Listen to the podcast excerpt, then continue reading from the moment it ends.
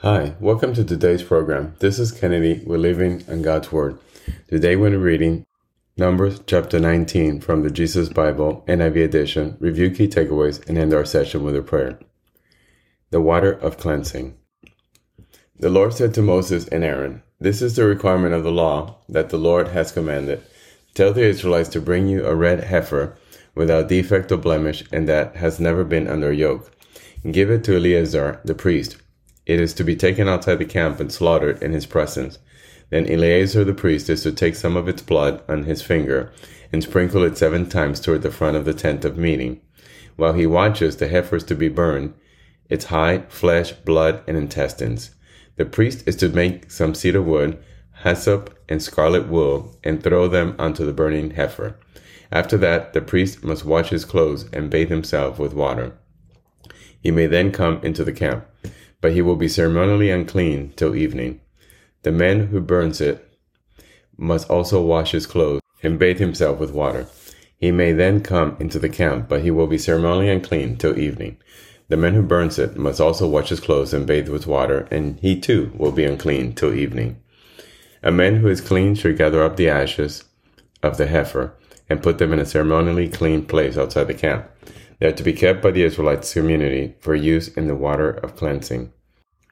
It is for purification from sin. The man who gathers up the ashes of the heifer must also wash his clothes, and he too will be unclean till evening. This will be a lasting ordinance both for the Israelite and for the foreigners residing among them. Whoever touches a human corpse will be unclean for seven days. They must purify themselves with the water on the third day and on the seventh day. Then they will be clean. But if they do not purify themselves on the third day and seventh day, they will not be clean.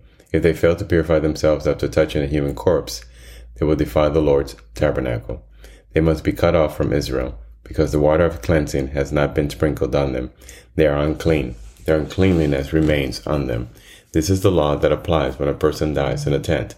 Anyone who enters a tent and anyone who is in it will be unclean for seven days. And every open container without a lid fastened on it will be unclean. Anyone out in the open who touches someone who has been killed with a sword, or someone who has died a natural death, or anyone who touches a human bone or a grave, will be unclean for seven days.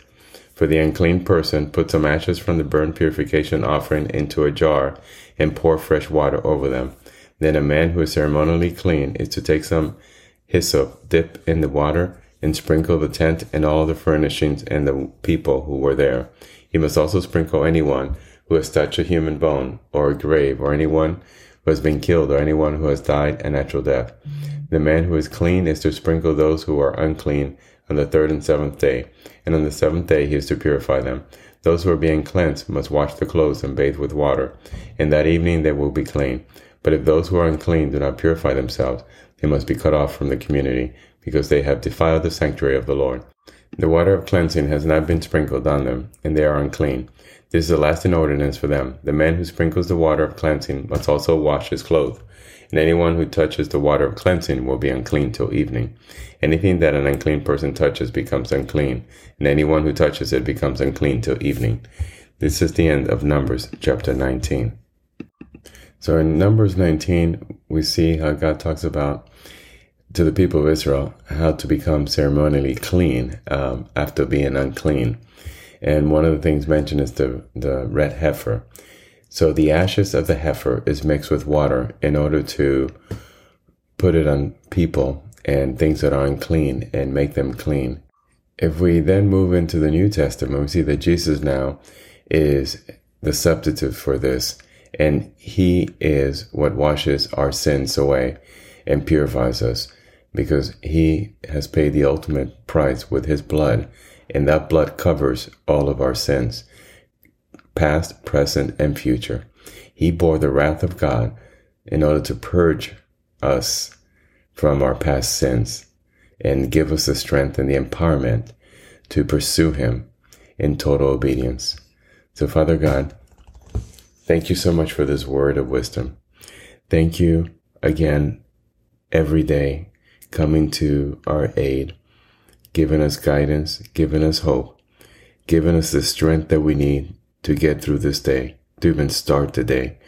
Father God, we worship you and we honor you And we recognize every day how weak we are without you, how much we need you, how much we depend on you.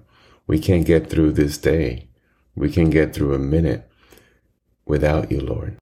Otherwise, our days filled up with hopelessness, anxiety, frustration, negative energy, negative emotions.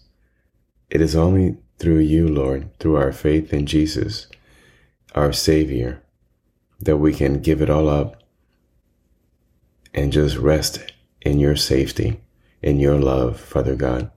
So we ask you continue to guard us, keep us, love us, and take care of us, Father God. We are yours. We pray this in the name of your Son, Jesus. Amen. This concludes today's reading interpretation of Numbers chapter 19. We hope that you will join us again tomorrow. God bless you. This is Kennedy, your brother in Christ, always.